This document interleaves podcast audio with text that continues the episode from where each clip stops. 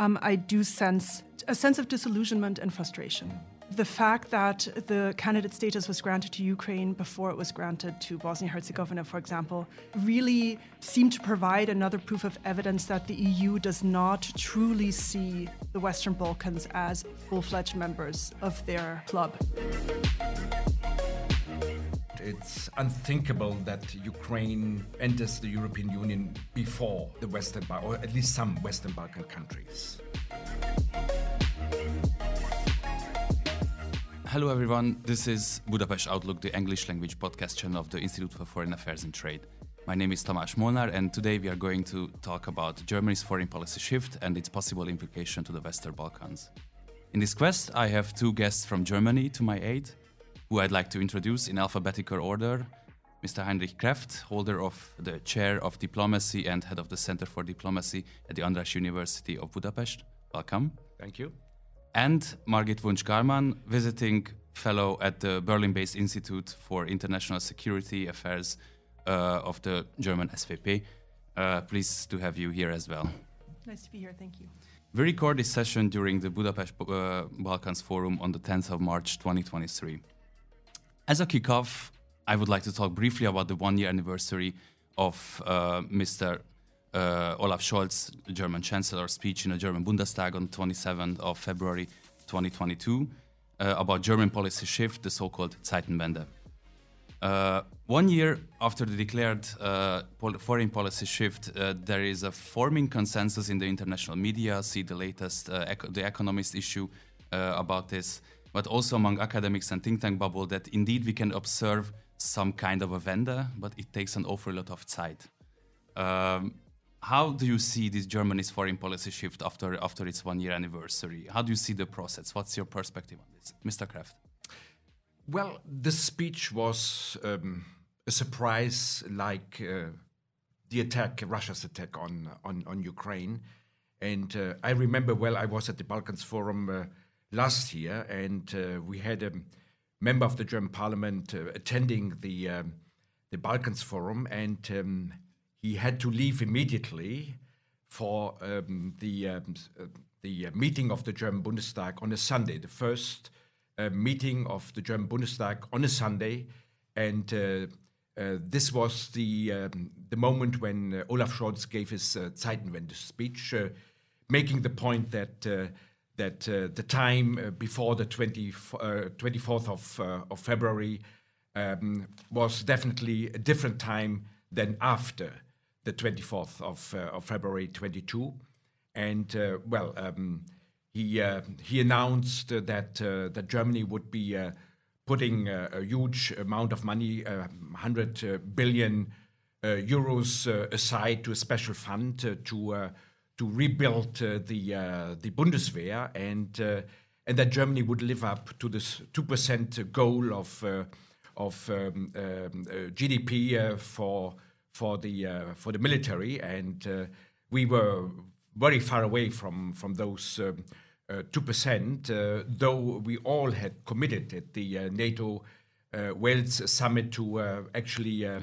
live up to to the two percent, and um, um, well, uh, and then of course uh, um, the. Um, It's something that uh, uh, to uh, to announce something and then to to implement it, um, uh, because um, um, the uh, the Bundeswehr was uh, was basically an army which was uh, uh, changed uh, um, over many many decades uh, uh, in um, for uh, for different purposes, for for missions abroad, for Afghanistan, for for Mali, uh, uh, but not uh, definitely for. Uh, for defending uh, uh, territorial uh, le- uh, the, the Europe or uh, Germany. So um, so we didn't have tanks, et cetera. Uh, uh, uh, we used to have uh, more than a thousand uh, uh, during uh, the high time of, of the Cold War, and uh, it's now uh, down to ten percent of, uh, of that. And, um,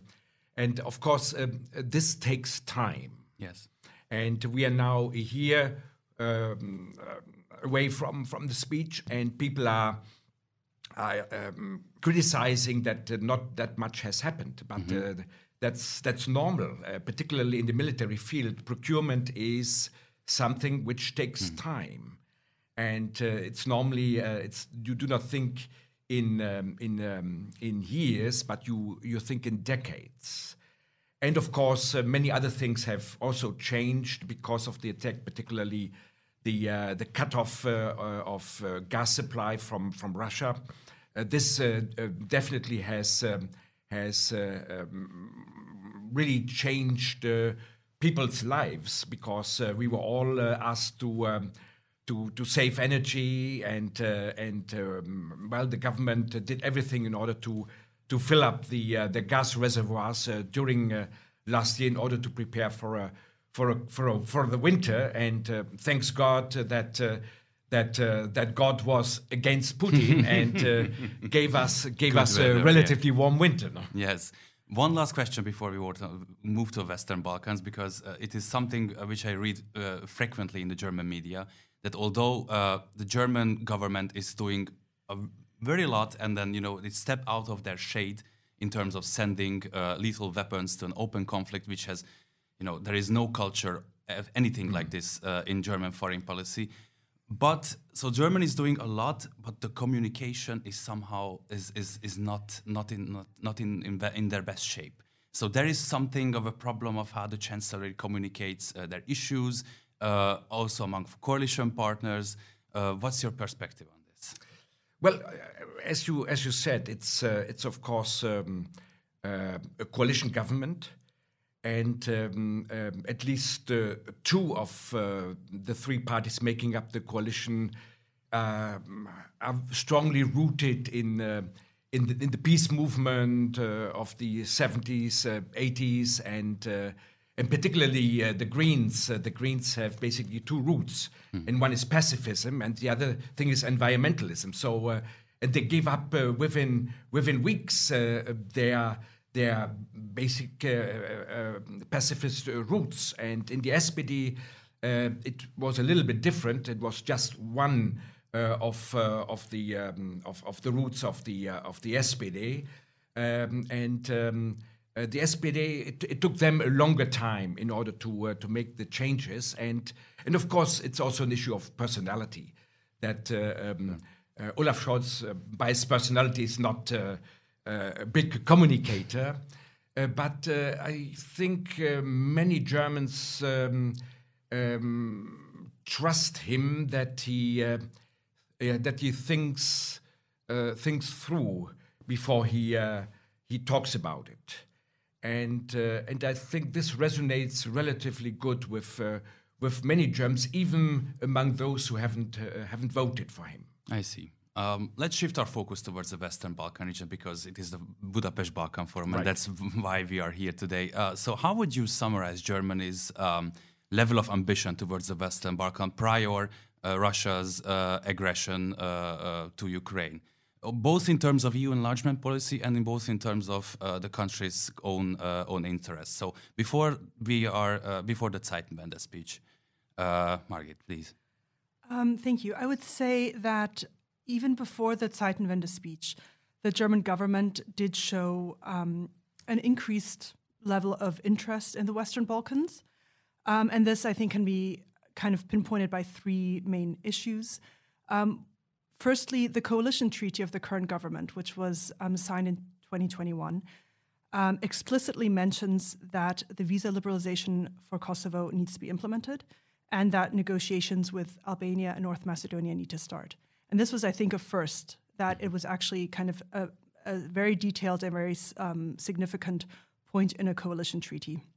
Um, and then a few days before the Russian invasion at the Munich Security Conference of that year, um, Chancellor Scholz made a speech where he embedded the Western Balkans and, um, within the European Union. He said that we needed to actively advance enlargement, um, really seeing the region as a part of the E U in the long term. Um, and this was a few days before the invasion of Ukraine. Um, and then also, I think it's m- worth mentioning that the role of a special representative for the Western Balkans has been created, um, which is um, embedded in the foreign ministry in Germany. Um, and that also shows an, an heightened level of ambition and of interest in the region. Um, so Uh, that's worth mentioning. However, having said that, I do feel that this increased interest did not necessarily produce any palpable movement or results in terms of E U enlargement. Um, there was a heightened awareness that we also saw immediately after the Russian invasion of, of Ukraine. Miz Sekreva, heightened awareness on the one hand, but uh, lack of actual uh, uh, steps or real action. Uh, what's how, how do you how do you see these you know am, uh, ambiguity here? Mm. Well, Germany. Um, knows that um, when it comes to the Western Balkans, um, we have to bring on board uh, particularly the French, mm. but also some other um, um, E U members uh, who are more critical vis-a-vis uh, enlargement uh, towards the Western Balkans. And uh, as um, the um, relationship uh, between Germany and France is particularly important for, uh, for all German uh, governments, um, um, and knowing that uh, that uh, Macron's relative uh, weak uh, position, well, he has won the elections, but he doesn't have his um, uh, his uh, own uh, majority within within Parliament, um, and um, and um, given the fact that um, he um, he cannot be re-elected, um, and um, And nobody knows uh, what comes after after Macron.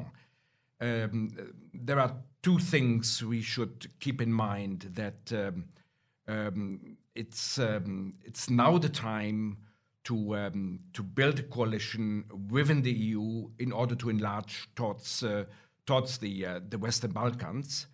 Um, but um, at the same time, knowing that an enlargement process, negotiation process. Takes takes time. It takes a lot of time, and um, uh, we have had this uh, discuss- discussions when when Zelensky uh, came to uh, to Brussels, and um, everybody um, uh, tried to talk uh, to his uh, delegation. This will not happen overnight, and uh, this is the same situation for, for the countries in the Western Balkans. So we we had a, f- a full day of of, uh, of the conference yesterday, and. Uh, Uh, we learned a lot about uh, the um, the situations in the different countries, and um, at least a few countries are not in the mm. position right now to join the European Union. This is one of the key aspects, actually, which was emerging last year, that we realized, okay, Ukraine's future is in the European house. Ukraine should yeah. come to the European Union. On the one hand, everybody m- basically agrees, but on the other hand, okay, how it should be done technically. Mm. And what kind of message does it send to the Western Balkans and to the countries in the Western Balkans who are sitting in the waiting room of the European Union for over a decade now? Um, what's uh, what's the perspective uh, for the Western Balkans when they see uh, that there is uh, this awful war in the in the direct neighborhood of uh, of the European Union? Uh, and they can, uh, you know, the focus can be shifted uh, towards Ukraine, and they uh, somehow. lose uh, the remaining momentum, uh, what has uh, what has been left for them. Uh, turning back to you, Margit. Well, without wanting to speak for the West Balkan countries, um, I do sense also at the conference here um, a sense of disillusionment and frustration. Mm. Um, I think um, the fact that the candidate status was granted to Ukraine before it was granted to Bosnia-Herzegovina, for example, um, really... seem to provide another proof of evidence that the E U does not truly see the Western Balkans as full-fledged members uh, of their um, club in that sense, and that the E U has a very severe credibility crisis in the Western Balkans. And that, I think, is one of the most significant things that we as the E U need to overcome in the coming years. Um, I think there's the past year... Since the war, um, the invasion of, of um, Ukraine, I think there has been quite a bit of momentum, quite a bit of movement. Um, the E U did make up for some of its failings. Um, Albania and North Macedonia were able to start negotiations. Visa liberalization for Kosovo is moving in the right direction. Um, Bosnia has been granted candidate status in the end. Um, but if we look at where, where we are, what has truly, it, has there been a Zeitenwende? Has there been a real shift? Um, unfortunately, I can't say that. Further national vetoes can and probably will block um, uh, progress in the future. The internal reforms of the E U, for example, qualified majority voting, um, are a prerequisite and will likely take years from the E U side. Then if we look at um, the current pace of reforms from the past five years, um, it has been calculated that if, this, if the pace of the past five years is, is kind of um, extrapolated to the future, Serbia would need forty-five years to join, uh, and Bosnia would need eighty years to join as the most extreme, and the others kind of in between there. And now this is just one calculation, hmm. um, but we can see that the way things have have progressed in the past can't continue, and that we truly need a Zeitenwende in the sense that nothing is as it has been before in the Western Balkans, and we're not there yet. Mister Kraft, hearing these numbers, forty plus years for Serbia, eighty plus years uh, for Bosnia-Herzegovina, uh, we are used to these talks about enlargement fatigue within mm. the European Union. Mm. But what about enlargement fatigue in the Western Balkans? When can we reach the moment when uh, the governments and the people in the Western Balkans say, okay, you have to decide uh, whether you want us or not. Uh, uh, please choose, because you know uh, we can uh, be fed up with this process. What's what's your perspective on it? Well, I think, uh, oh, it's the other way around. It's unthinkable that Ukraine enters the European Union before the Western, ba- or at least some Western Balkan countries. Um, having said that, uh, this doesn't mean that uh, this will happen um, next year or overnight. Um, it will also take quite a bit of time for Ukraine. Um, but... Um, It, I think it's problematic if um, if um, politicians um, in the Western Balkans now think um, um, with the new momentum created by um, by uh, Russia's attack on on, on, on Ukraine that um, it would be uh, some sort of automatism for them to enter the European Union. This will not happen. And uh, so say they cannot uh, lay back now and uh, and uh, just uh, wait for uh, for that the doors will open. No, the doors uh, have to be opened by them in order to uh, to reform. And uh, we all know that uh, that uh, reforms are, are painful, and uh, particularly for for politicians, um, it. Um, Uh, quite often, or most of the time, it um, they have to pay a price, and um, um, we have elections in uh, here and there, uh, of course, uh, during the next couple of years, and um, and so uh, politicians should uh, immediately after after an uh, election, if you have to do something uh, which is painful uh, for people, for the voters, do it directly after the elections. Mm.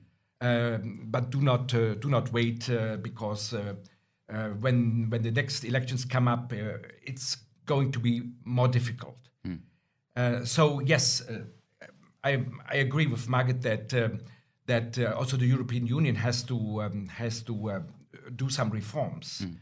and this is as difficult as uh, and painful for um, for our governments. Um, Um, as for the, the, the governments in, in the Western Balkans to uh, to prepare their countries for for um, for um, entering the European Union, but both sides have to move.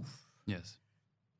Talking about the internal uh, dimension and internal reforms of the European Union, you both mentioned uh, there is not just in the public discussion, but also on the level of government uh, or, or uh, President of the European Commission, uh, Ursula von der Leyen said mm. it many many times.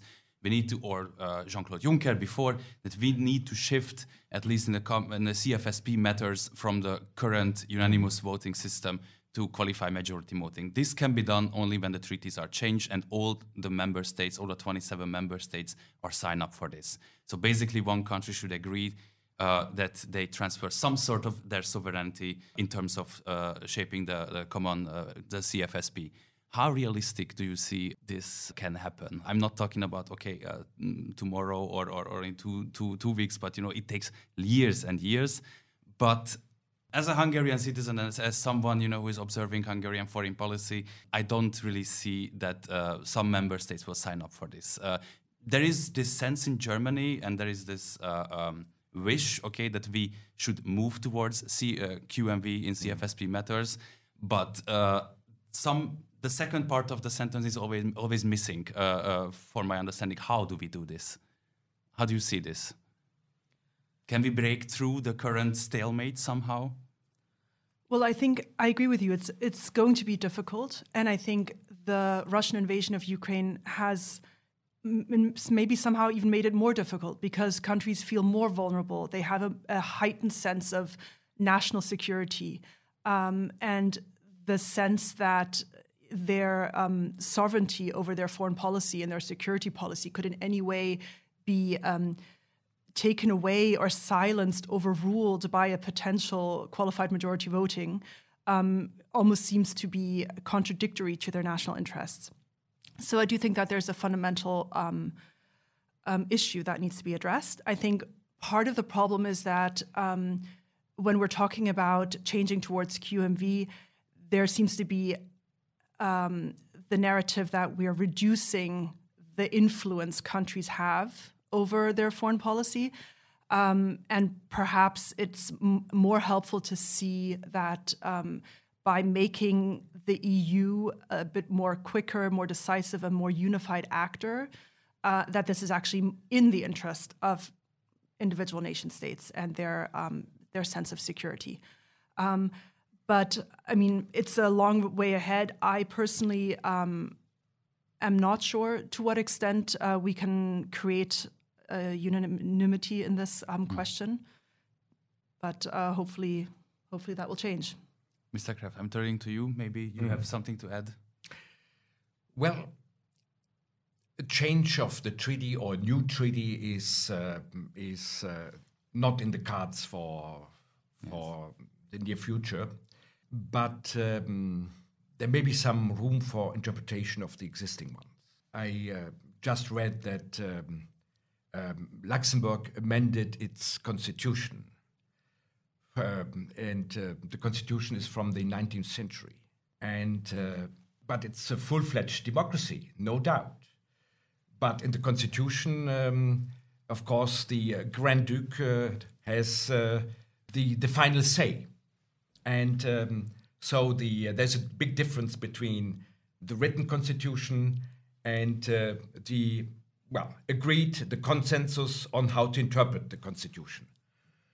So um, I think there could be still some room in interpreting the uh, the Lisbon Treaty.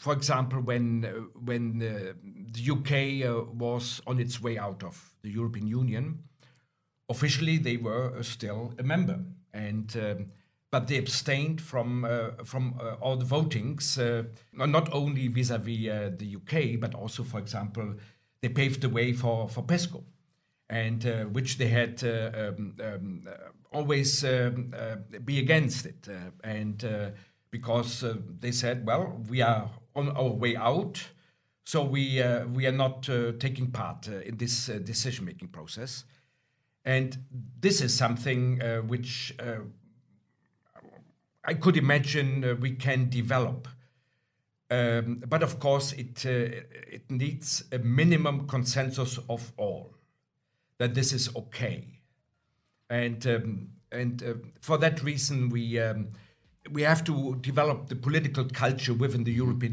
Union a little bit further to make this uh, to make this happen.